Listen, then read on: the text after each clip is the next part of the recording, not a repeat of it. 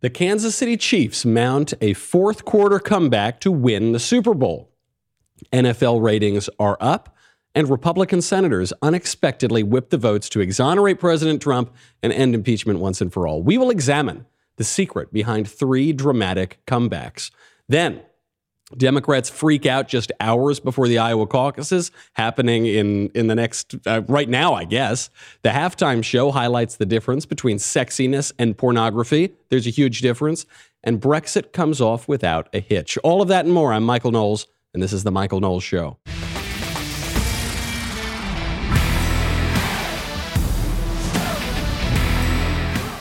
Huge win in the Super Bowl. And I don't know anything about football, and I didn't watch most of the Super Bowl, but there was a major win. The biggest win of the Super Bowl was for us. We all won the Super Bowl because of how apolitical it was.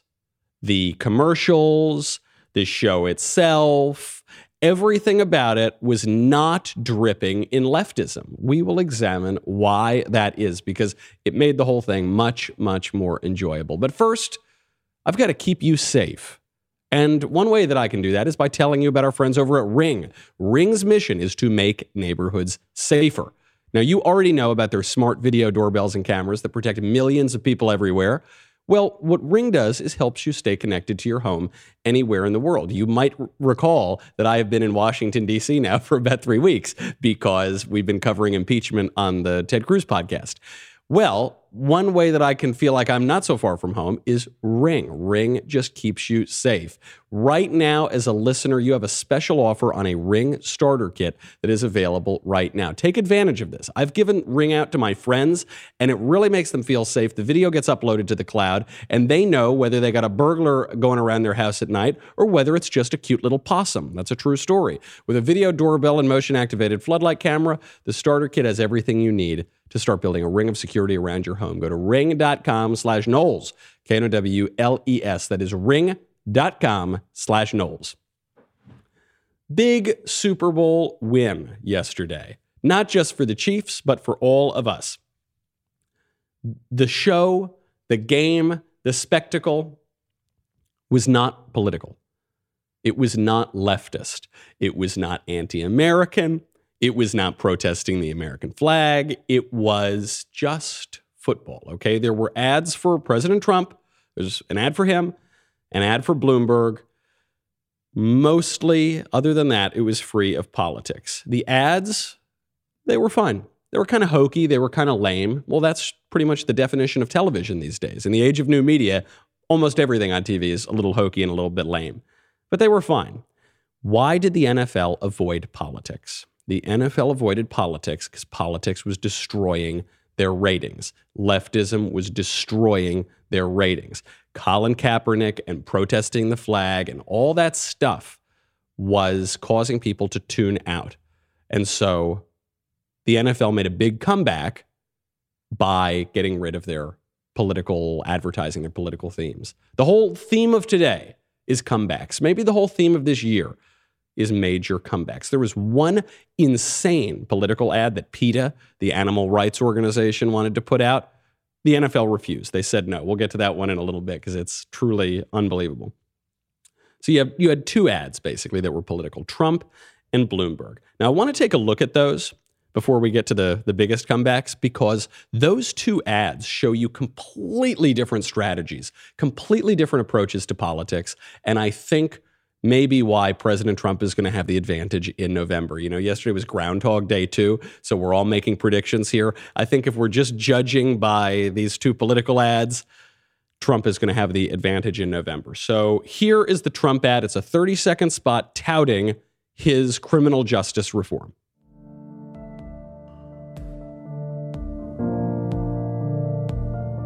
I'm free to hug my family. I'm free to start over. This is the greatest day of my life. My heart is just bursting with gratitude. I want to thank President Donald John Trump. Woo! Thank you, thank you. Thank you. I'm Donald Trump, and I approve this message. Okay, so that's the ad, right? It's this this woman who has been in prison for a long time for running a drug operation, and then Trump lets her out of jail. and this is supposed to be a reason to vote for him in November. I personally don't like this law. I hated his criminal justice reform, also known as the jailbreak bill. Uh, I think it's been dishonest. I think it it distorts justice. Uh, it's it's my least favorite thing he's done, probably. However, from a political perspective, this is a great ad for the Super Bowl. The reason this is a great ad for the Super Bowl is because it does not irritate Trump's base enough to cause them not to vote for him. I'm not going to not vote for Trump because he passed one kind of stupid law that doesn't really matter that much. However, it's got a lot of crossover appeal. It's got a ton of crossover appeal to independents and even some moderate Democrats. So it's it's a it's a big tent political ad for the Super Bowl, which is one of the biggest TV events of the year. This ad also has an explicitly racial appeal. So the Democrats obviously have been making race identity politics one of the most important aspects of politics for the past several decades. When it comes to the Super Bowl, that is how they injected politics in it, right? Colin Kaepernick said that he was protesting police brutality and racial discrimination in law enforcement. He wasn't really protesting that. He was really protesting the American flag, which we found out when he protested the Betsy Ross flag on a pair of Nike sneakers when he became the Nike spokesman. So we know he's being dishonest, but at least what they were saying overtly was that these protests at the NFL were about racial discrimination. And then what Trump is doing is appealing to an issue that is more or less about racial discrimination in the criminal justice system. It's a very smart way to get in there and flip the script on the, the usual leftist identity politics. Also, it's a broadly popular issue. So called criminal justice reform or springing criminals from prison, especially if they're nonviolent drug offenders, which I think is a kind of meaningless term, but nevertheless, these are not people who've gone in and murdered somebody. They, they've dealt in drug crimes. Of course, I think that all drug crimes are violent because they cause violence in the countries of origin, and they do actually cause violence in the United States. However, neither here nor there, when people hear non-violent drug offense, they want mercy for that person. They want a little leniency. It's a popular issue. So Trump goes for the popular issue. Okay. Compare that ad to the other political candidate's ad of the Super Bowl, the other billionaire from New York, Mike Bloomberg. Here it is. George started playing football when he was four years old. He would wake up every Saturday ready for the game. That became our life. He had aspirations about going to the NFL. On a Friday morning, George was shot. George didn't survive. I just kept saying, You cannot tell me that the child that I gave birth to is no longer here. Lives are being lost every day. It is a national crisis. I heard Mike Bloomberg speak. He's been in this fight for so long, he heard mothers crying, so he started fighting. When I heard Mike was stepping into the ring, I thought, now we have a dog in the fight. I know Mike is not afraid of the gun lobby. They're scared of him, and they should be. Okay, it goes on a little bit. You get the gist. This is pretty much the polar opposite type of political ad as President Trump ran. We'll get to how and why in a second. First, I have got to thank our friends over at Rock Auto. RockAuto.com is a family business serving auto parts customers online for 20 years, which is pretty much the entire history of the internet. Go to rockauto.com right now to shop for auto and body parts from hundreds of manufacturers. They've got everything from engine control modules and brake parts to tail lamps, motor oil, even new carpet thing I love about Rock Auto is they make it easy even for me. I don't know anything about cars. When my car breaks down, I just think like, oh, well, now it's broken. I don't know what what do we do now? But you go when you go to an auto parts store, brick and mortar, you go and you ask for the part. They never have the part in. So what they do is they go online, they they then mark up the prices. You pay a lot of extra money. You don't need to do that. Go to rockauto.com right now. You see all the parts available for your car or truck. Catalog is super easy to browse. Even I can do it. When you go and buy from their reliably fair prices, write in Knowles, Canada W L S, in their How Did You Hear About Us box. That is rockauto.com, write in Knowles, and then they will know that we sent you. So Bloomberg airs this, this ad, which is the opposite of the Trump ad. Okay. The Trump ad, criminal justice reform, very sympathetic looking person, crossover appeal, just ideologically, just broadly popular. The Bloomberg ad is about taking your guns away. It's about depriving Americans of their Second Amendment rights. This is an extremely polarizing issue. This, this may be the most polarizing issue in the entire country, and I am including abortion in that. I'm including very controversial issues. Gun rights, it's a unique issue. Generally, it's a losing issue for the gun grabbers because even among Democrats, there are some people who are very serious about keeping their Second Amendment rights. I mean, this is a basic civil right guaranteed by our Constitution on the issue of gun rights, everybody knows exactly how they feel about it. Okay, there is no ambiguity whatsoever. When you're talking about something like criminal justice reform, people don't exactly know how they feel. It's kind of a new issue that's being discussed. On the right, you've got libertarians who tend to be a little more favorable toward leniency. So there's even debate among the right. The left tends to want more leniency in criminal justice. So it's just, it's much more complicated. It's much less black and white. Even worse for Mike Bloomberg, who's trying to win the Democratic nomination, and he's spending a lot of money doing it. This alienates some of the earliest Democratic voters. So, what are the early Democratic states? It's going to be Iowa. That that caucus is happening tonight. Voters are going to the polls in Iowa right now. You've got New Hampshire, you've got Nevada, you've got South Carolina. Just those first four states are maybe the most pro gun states that you're going to get to in the presidential primary. Why on earth would you lead with this polarizing issue? It's just a loser of an ad. It's, it's an approach that, that just doesn't take into account practical politics. Now, we need to take Mike Bloomberg seriously. We need to take him seriously because he's got a lot of money. So there's a report out right now. Mike Bloomberg so far has spent $200 million of his own money in the first five weeks of his campaign.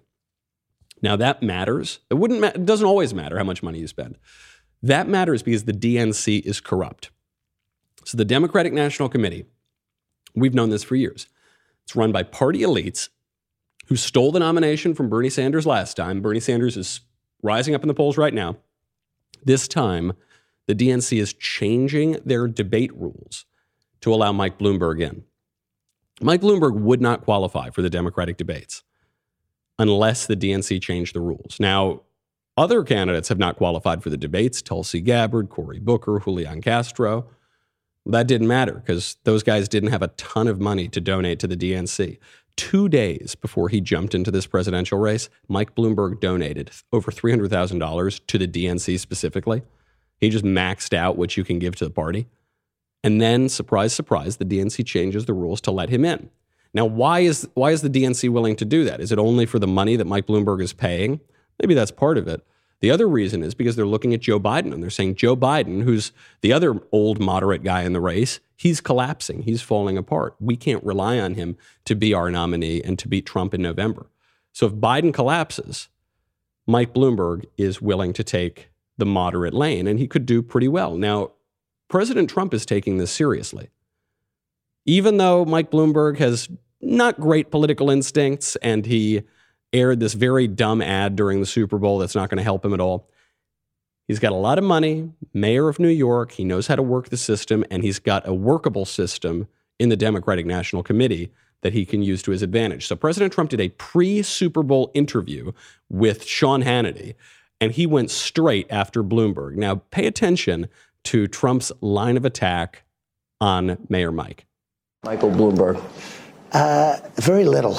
I just think of little. You know, now he wants a box for the debates to stand on. Okay, it's okay. There's nothing wrong. You could be short. Why should he get a box to stand on, okay? He wants a box for the debates.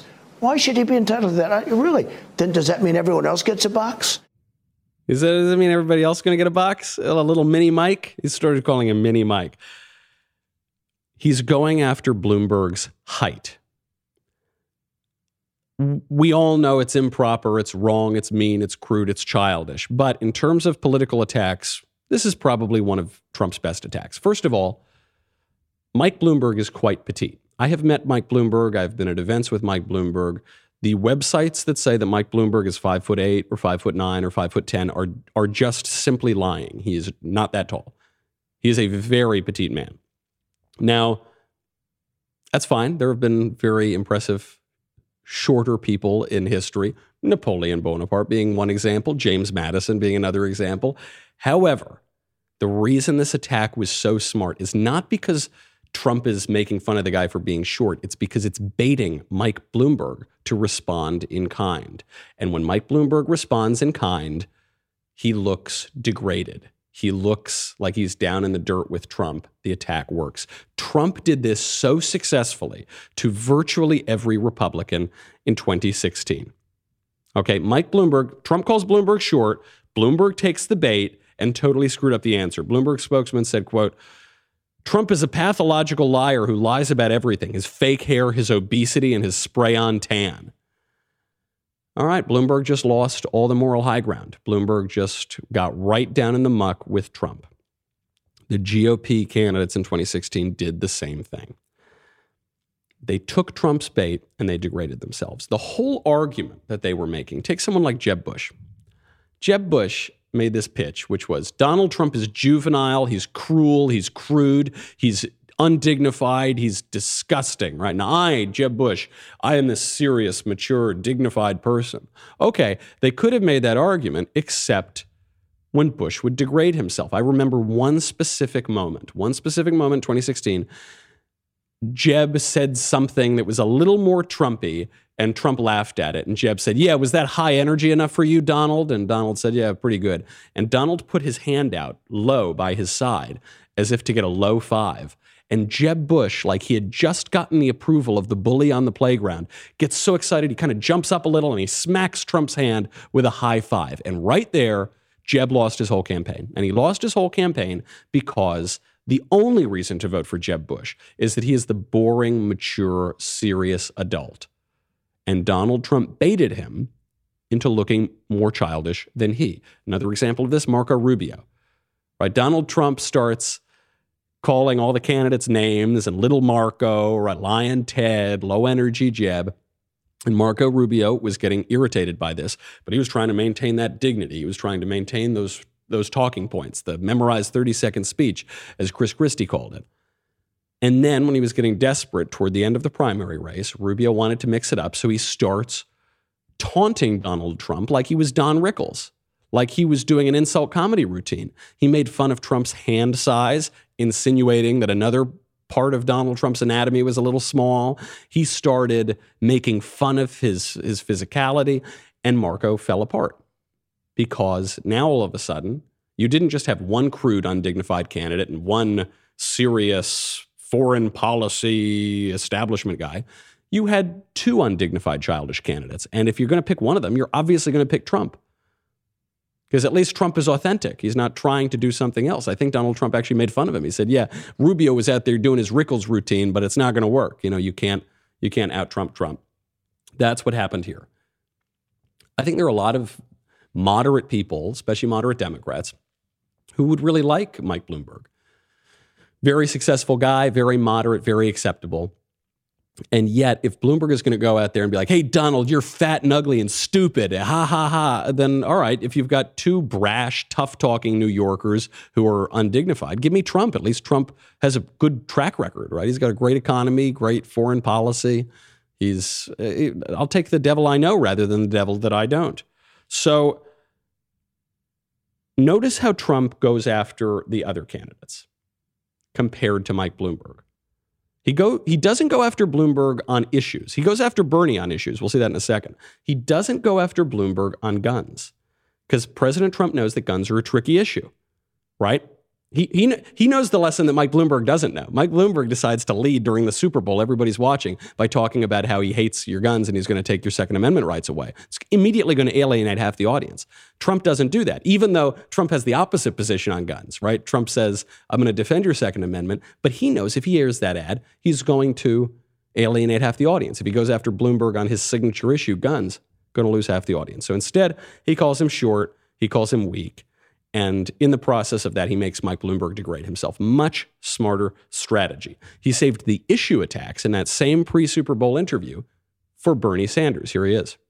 Bernie Sanders. Well, I think he's a communist. I mean, you know, look, I think of communism when I think of Bernie. Now, you could say socialist, but Did he get married in Moscow? And that's wonderful. Moscow's wonderful. Might have been the honeymoon, You don't sure. think necessarily, well, whatever. But you don't necessarily think in terms of marriage, Moscow. And it's wonderful. I'm not knocking it, but I think of Bernie sort of as a socialist, but far beyond a socialist. Elizabeth There's the issue attack. There's the ideological attack. Bloomberg is short and weak, and he's going to irritate Bloomberg so much that he's going to implode. Bernie is a communist. He doesn't call Bernie an old, crazy haired, wild man, right? He calls him a communist, goes after what he thinks, as he should, because Bernie is a communist. Trump, as always, is painting this picture. He got married in Moscow. And then, then you hear, well, he didn't get married in Moscow. He did his honeymoon in Moscow. Yeah, honeymoon, marriage, whatever. The guy loves Moscow. Okay, and Moscow's a fine place, but communist. It's, and you're just getting this image of Bernie so excited. He loves the Soviet Union so much that he's getting married there. He's honeymooning there. Bernie is surging. We're going to see tonight if Bernie's support is real, because Bernie is now at the top of the heap in Iowa. Now, if, if Bernie doesn't win in Iowa, it's a whole new race. If Bernie does win in Iowa, if he's got momentum into New Hampshire, that is a serious problem for the establishment. If Joe Biden does collapse tonight in Iowa and later in New Hampshire, Bloomberg could be the guy. He's got the money. He's got the media, right? He's he's got actually has a media outlet called Bloomberg. Uh, his chief competition for this moderate lane would be Mayor Pete Buttigieg and Senator Amy Klobuchar. Neither are ready for prime time. The Democratic establishment is so nervous about this John Kerry, former Secretary of State and failed presidential candidate in 2004, was overheard at a Des Moines hotel just over the weekend suggesting that he might run for president. John Kerry got clobbered in 2004. Now, he's denied this. He, he actually tweeted out a, very uh, uh, profane quote. I don't know how else to put it. It was uh, clearly a mistake that he tweeted it out. He deleted it later, but he wrote, quote, As I told the reporter, I'm absolutely not running for president. Any report otherwise is effing or categorically false. I've been proud to campaign with my good friend Joe Biden, who's going to win the nomination, beat Trump, and make an outstanding president. Then he deleted that because clearly someone drafted it up and jokingly wrote effing, right, instead of categorically, and then they tweeted that out. Think about how desperate the Democrats must be for John Kerry to have an opening in this race. Think about how pathetic that is. John Kerry got clobbered by George W. Bush 16 years ago. 16 years ago. This would be like if in 2012 the Republican Party was in such disarray that they got Bob Dole to run again. Bob Dole ran, got the nomination in 1996, lost to Bill Clinton. It would be like if 16 years later, 2012, he ran for president again. We didn't exactly have a winner in 2012. We had Mitt freaking Romney. But still, at least we had a kind of new candidate, a younger candidate. It would be absurd to if the party were in such bad shape that Bob Dole were running again in 2012, you'd be in, in immense trouble. And that is what we're seeing here among the Democrats. So I, I think in so much as there was politics in the Super Bowl, the Republicans did much better. They just played it much smarter. Other than that, the Super Bowl was not terribly political. They made a big point of this because they're finally seeing their ratings come back after years of falling apart post Colin Kaepernick. And they just didn't want to ruin it. There was one ad that the Super Bowl rejected that was so, so offensive, so absurd that they just they dismissed it outright. That was from PETA. It was PETA comparing black people to animals. We will get to that in a second. First, I've got to say goodbye to Facebook and YouTube. And sorry, guys, because you're going to miss my halftime show thoughts. And I have many thoughts about the halftime show. Speaking of halftime, it feels like we're halfway through 2020, but the truth is we haven't even gotten started. The election race is just heating up, and because we know that you need to stay up to date, we are giving 20% off all memberships. 20% off all memberships when you use the promo code DW2020. Members get our articles ad free, access to all of our live broadcasts and show library, the full three hours of The Ben Shapiro Show, select bonus content, access to the mailbag, and now election insight op eds from Ben Shapiro. Plus, our new all access tier gets you into live online Q&A discussions with me, Ben, Drew, and Matt Walsh, plus our website's writers and special guests. You ask, we answer, and the leftist tears tumbler just glug, glug, glug, glug, glug, fills right up. Download the Daily Wire app, a member exclusive, so that you can get push notifications straight to your phone. That is promo code DW2020 for 20% off. Join today and stay informed on all things 2020. And then don't forget to tune in tomorrow for a special backstage. We I'm so excited for backstage tomorrow because it's been far too long since I've had a cigar. It's been like 20 or 30 hours at this point. So be sure to tune in there. Go to dailywire.com. We'll be right back with a lot more.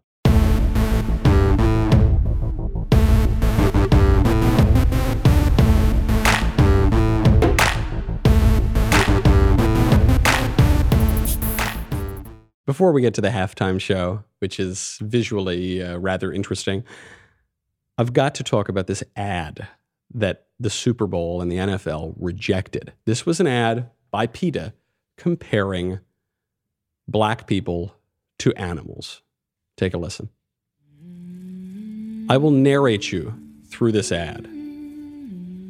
So you've got a little bumblebee flying, and then the animals start kneeling. You can see a little bear. Bear standing up, then the bear kneels down.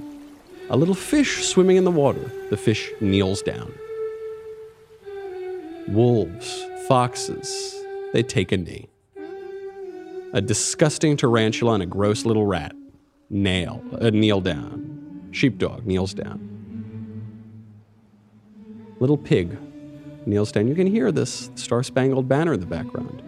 Reminds you of that Colin Kaepernick protest. All the animals kneeling down. Now the bald eagle itself is kneeling down, symbol of America. And the final, the final line is hashtag end speciesism. So this is so bonkers. I've seen PETA make this argument before. I remember I saw it in college. They, they had a PETA protest in college and they had these big billboards and it showed African chattel slavery, like full on African men in chains in the 19th century, and then cows on a farm. And they were saying, you know, see, when you really think about it, aren't those the same thing? And in order for those to be the same thing, then black people have to be animals. Those have to be the same thing. And I remember standing there with several of my friends, who were most of whom were liberal, by the way, and we are just looking at it like, have you people lost your minds? Do you understand how horribly offensive this is? Now, from PETA's perspective, they don't think it's offensive. Any reasonable person would look at that and say, hey, you're calling black people animals. Like, maybe don't do that. But from PETA's perspective, because they like animals much more than people, they're saying, no, no, we're just saying all species are the same. And so they all need to be treated exactly the same way. That's what they're, they're drawing a direct comparison between racism, which was ostensibly the purpose of the flag kneeling Colin Kaepernick protest, and speciesism. In other words, we shouldn't draw any distinctions between races because we're all children of God. And likewise, we shouldn't draw any distinction between, anim- between human beings and spiders because we're all the same thing, really, when you think about it. Now, this isn't true at all. I mean, the, the reason that we we treat animals differently than human beings is because human beings have will and intellect, and animals do not. This is the same reason, by the way, that we don't arrest a fox if a little fox rapes another fox in the in the wild. Animals rape each other all the time, right? But but it's not really rape because animals don't have free will and intellect. So it's not like they're violating some moral law that they're, they're aware of. They, they have a conscience telling them to act in accordance with the transcendent moral order, and then they decide to sin by transgressing that. No. Do we arrest a, a wolf for eating another animal? No. Do we, we, do we charge the, the bear with murder against the salmon? No, of course not, because animals are different than people. PETA couldn't see it that way. I think the NFL very wisely saw the blowback that they would get from that ad. PETA, PETA incredibly released it on their own, and uh, they're they're rightly getting blowback for that as well. Absolute craziness, but good on the NFL because the NFL has saw that over the past two years, since they cut out the flag kneeling, they got past Colin Kaepernick, their ratings started to creep back up. When Colin Kaepernick protested the American flag on TV, and then a whole bunch of other NFL players started to protest the flag. the NFL ratings tanked. All the defenders of Kaepernick, all of the leftists said, "Oh, it's they're only tanking because people aren't watching as much TV. It's a coincidence. It's not about the flag protest." Well, okay, then how do you explain the NFL ratings coming back in 2018, 2019, ticking up 5% year over year? It's because they got rid of that. So the NFL wised up. They even had a tribute to the American flag before the game. I walked through a county courthouse square. On a park bench, an old man was sitting there. I said, Your old courthouse is kind of run down. He said, No, it'll do for our little town.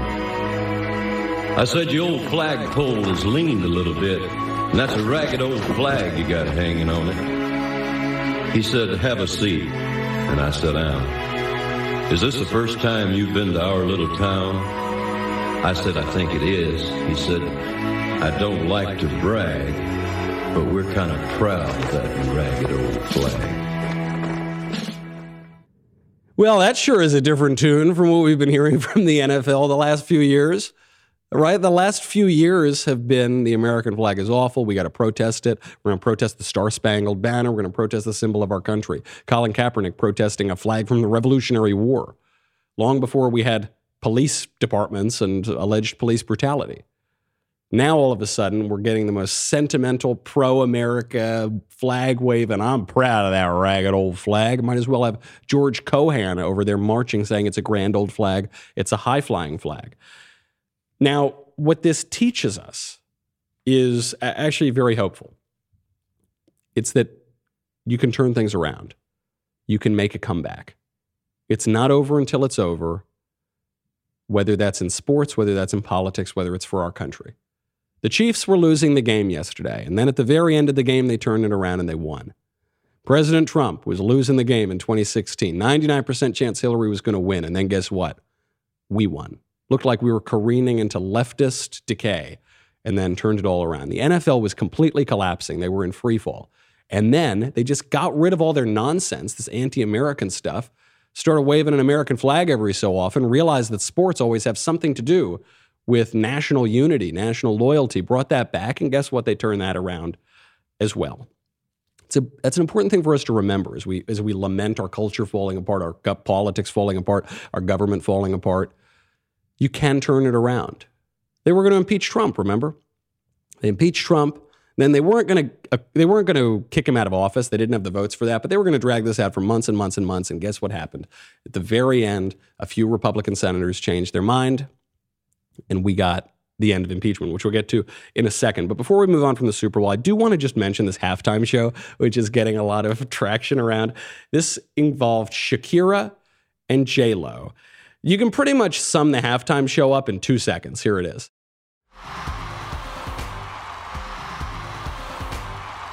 There it is. It's just Shakira, Shakira and J Lo shaking their moneymakers. That was the halftime show. Look, not the worst halftime show in the world. I'll take it over Nickelback, but it also showed us something about art and about culture. Right, this whole show, especially the J Lo side of it, was explicitly pornographic. It involved a stripper pole, grinding, crotch grabbing, some rope was involved. Both Shakira and JLo are incredibly skilled dancers and performers. They're incredibly hot. They're just, it's unbelievable. Uh, JLo is, I think, 50 years old now. Shakira is 43. They were moving like they were teenagers. I mean, they're just incredibly skilled performers. And yet, the show wasn't that sexy. Even though it was all about sex, it still wasn't that sexy. It reminded me that pornographic is actually the opposite of sexy. It seems like they would be the same thing, but they're actually opposites. And I'll give you an example. I was in Cuba a couple years ago, and we went to one of these old timey Cuban shows, kind of the Ricky Ricardo stuff, you know, where the women come out in the big costumes and they're kind of moving their hips and they're not actually showing you that much of their body, but the way that they're moving, the things that they're slightly revealing and then putting back away, create sexiness. Sexiness comes from what you're not showing as well. It's, it's the reason that a woman in a bikini is sexier than a woman who's completely naked a lot of the time. Why is that? It's because when you just show everything, it's all out there. In many ways, it's grotesque. People generally don't all look that good naked. But when you're hiding something, then your imagination is doing the work. It's the reason why you, do, you never want to see the monster in the horror movie. The minute you see the monster, it's all clear to you. You don't have anything left to imagine or anything left to be excited about or anything left to dread or any of that. But when the monster is in the shadows, you can't, then your imagination is doing so much more work. It's the reason that modern poetry is trash and older poetry that has constraints is good. It's the reason that you know slam poetry is like the death of art because there's no limitation on it. There's nothing uh, constraining it. Whereas an Elizabethan sonnet has all of these rules that you've got to play within, and the constraints actually give much more creativity. Our culture has become increasingly pornographic and and much less sexy the whole time. And it's just a, a lesson, I think, for young people and performers to keep in mind is you need a limiting principle in in all walks of life. If you just throw it all out there, if you just get so graphic and grotesque, then you're actually losing a lot of what you're going for in the first place. You've got to restrain yourself. You've got to uh, have some rules. You've got to leave a little bit to the imagination, because the imagination is, has much more power than our, our limited physical bodies. That was just my take on it. I'm not saying, look, could have been a worse halftime show. i know a lot of conservatives are railing against the uh, explicit nature of it. Think of the children. Oh, the children will be traumatized. That's not my primary concern. I mean, it's true. You don't want kids to be seeing these very graphic things at a family sporting event. But uh, my concern is beyond the children. My concern is just that it, it's actually not achieving what it says that it will achieve. You know, that, that, uh, it's in, in the same way that the sexual revolution actually now means that fewer people are having sex. That now actually we're it's it's having the opposite effect of what it said it was doing, and that's so often the case with leftist cultural movements. There was another huge comeback, which happened just after we went off air on Thursday, which is that President Trump is about to be exonerated. President Trump is almost certainly about to be Uh, acquitted in his impeachment trial. There were four senators, four Republican senators who could have tanked this impeachment, made it go drag on for weeks and weeks and weeks with more witnesses and John Bolton testifying and Hunter Biden testifying and the whistleblower testifying and Adam Schiff testifying. Or they could have all ended it. I, you know, I'm doing this show with Senator Ted Cruz called Verdict with Ted Cruz. And he comes from the Capitol each night comes on over and we talk about what happened in impeachment. So we had been chatting the night before this this uh, vote last week, and he said, "Oh yeah, it's probably going to drag on. It looks like we're going to get some witnesses. We'll see if we can move some senators. Four senators here: Mitt Romney, Susan Collins, Lisa Murkowski, and Lamar Alexander. Those were the four. Republicans had about 47 votes. They needed three of those. They, they needed uh, three people to flip or I'm sorry, rather the Democrats needed needed three or four people to flip, and then they could have dragged out this impeachment question. If they only got three people to flip, then we would have had a 50 50 vote on more witnesses. We don't know how that would have resolved. The Chief Justice would have been dragged into it any way he chose, whether to vote or to not to vote or to let the motion die. It would have created a real constitutional problem. So they were going to try to drag out these votes. Now, what happened? Mitt Romney and Susan Collins both said they were going to vote for more witnesses. So the Democrats just needed to get one more to make it to 50 50 or two more to make it to 51 49. The other two were Lisa Murkowski and, and Lamar Alexander. Lisa Murkowski is an independent. She's a moderate from Alaska. It's a purple state. She had to go home and face her constituents. Lamar Alexander was retiring, so he actually didn't have that constituent problem. Lamar Alexander, though, as uh, Senator Lindsey Graham and Senator Cruz were telling me the other night on the Verdict podcast, Lamar Alexander really cares about the institution of the Senate. He didn't want to see the institution of the Senate lose respect and credibility. Now, when, in particular, Lindsey Graham and Ted Cruz were trying to work the, the room and try to work the senators and get them to come over and vote against witnesses, they had to use different tactics. They had to convince Senator Murkowski that it was in her interest to go in, vote against witnesses, and and that that would help her with her constituents. They had to convince Senator Alexander that it would hurt the credibility of the U.S. Senate if he voted for more witnesses. Those are totally different lines of attack. They had to know that Mitt Romney and Susan Collins were lost causes. And Susan Collins, again, purple state, she's in an election year, you can kind of understand it. Mitt Romney has no excuse. He's just a jerk. He's just an absolute jerk. He's in a very conservative state of Utah, and he's still a jerk. But even his jerk vote tells us something about this process, which is that the individuals matter. It's the lesson I've learned most on the Verdict podcast with, with Senator Cruz. We go, we think that going into these impeachment proceedings, everything is pre-planned, everything is scripted, nothing happens in real time. It does. The left tells us in history, individuals don't matter. It's all just big trends. It's all going to play out inevitably. We don't really have free will. We do. The individuals do matter. If Ted Cruz and Lindsey Graham had not been trying to persuade Lisa Murkowski and Lamar Alexander, then very likely we would have witnesses. This impeachment trial would be dragging on. If Mitt Romney didn't hate Donald Trump, and if Donald Trump hadn't been kind of mean to Mitt Romney, and if Mitt Romney, frankly, hadn't started it, then Romney very likely would have voted to acquit President Trump, would have voted against further witnesses, wouldn't have even had to worry about this other stuff. The individuals here are really important. They're really important to politics. And that, I guess, that kind of plays in with the whole theme of the day, which is uh, making a comeback, which is that an individual really can make a difference and you really can change the course of the game, the course of the trial, and the course of history. So, what happens now? Democrats are going to try to derail this. We had the vote last week against more witnesses that, for all intents and purposes, ended the discussion. Now you're going to have some proceedings this week. And then on Wednesday of this week, you're going to have the final vote of whether to convict President Trump and remove him from office and prevent him from running in November, because if a president's been impeached and removed, he can't run for office again. Or are they going to vote to acquit and say that he's not guilty? Uh, it almost certainly will be the latter there's no evidence that Trump committed any crime. The Democrats in the House aren't even charging him with a crime. So the Democrats will try to derail it. The Senate will try, will, will probably vote to acquit. And then I think the Democrats will try to impeach him again. They, they can impeach him again. They can impeach him for something else. They didn't charge him with a crime this time. They probably won't charge him with a crime next time. But I think they will vote, or, or at least attempt to impeach him again. Why? Because this is the first time we've ever had a fully partisan impeachment in American history. And if it's a fully partisan impeachment, and then it's uh, there's actually a bipartisan movement against impeachment.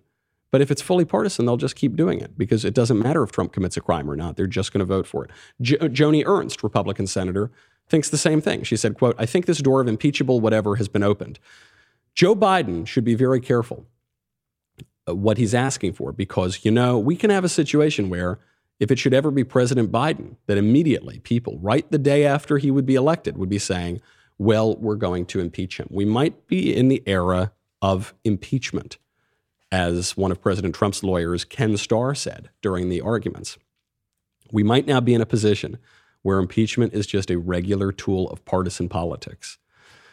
That's a sad situation to be in but the Democrats started it. We can't unilaterally disarm. They could change it. Individuals matter in politics, but they need to show that they can change it. One way that they could do it would be during this, this Senate vote on Wednesday.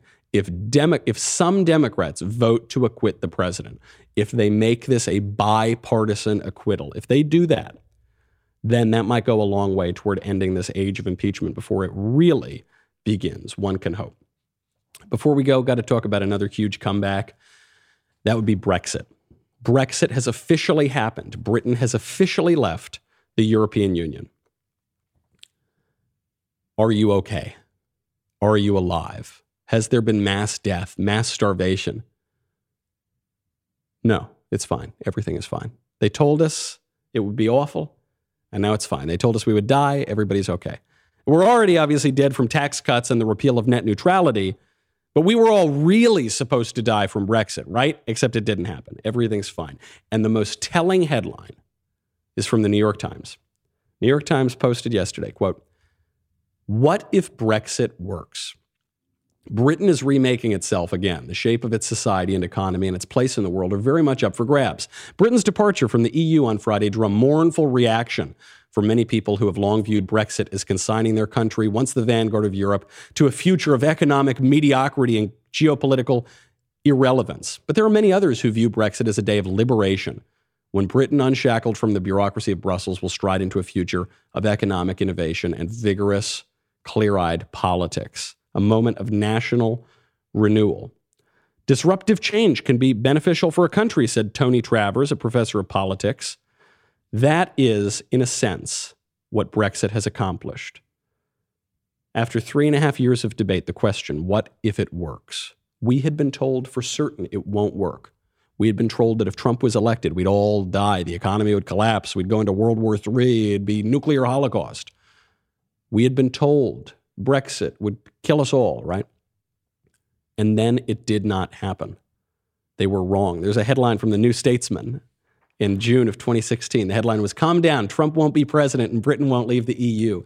They have insisted, particularly the progressives, the left, that there is just a path in, in the future. We are heading toward progress. What you want, what you desire, what you think about does not matter. What you individuals do does not matter. History is marching inevitably toward progress. It's in the very name progressive.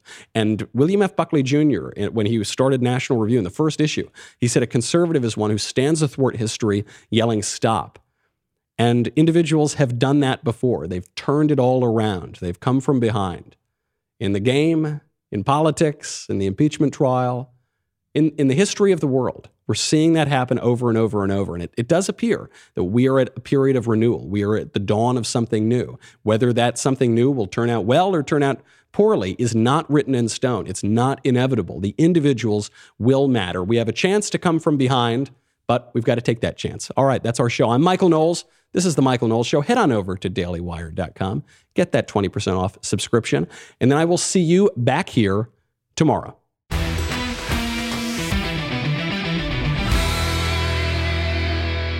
If you enjoyed this episode, and frankly, even if you didn't, don't forget to subscribe. And if you want to help spread the word, please give us a five star review and tell your friends to subscribe. We're available on Apple Podcasts, Spotify, and wherever else you listen to podcasts. Also, be sure to check out the other Daily Wire podcasts, including The Ben Shapiro Show, The Andrew Klavan Show, and The Matt Walsh Show. The Michael Knowles Show is produced by Ben Davies, Director, Mike Joyner, Executive Producer, Jeremy Boring, Senior Producer, Jonathan Hay, Supervising Producers, Mathis Glover and Robert Sterling, Technical Producer, Austin Stevens, Assistant Director, Pavel Wadowski, Editor and Associate Producer, Danny D'Amico. Audio mixer, Robin Fenderson. Hair and makeup, Jesua Olvera. Production assistants, McKenna Waters and Ryan Love. The Michael Knowles Show is a Daily Wire production. Copyright Daily Wire 2020. On the Matt Walsh Show, we're not just discussing politics. We're talking culture, faith, family, all of the things that are really important to you. So come join the conversation.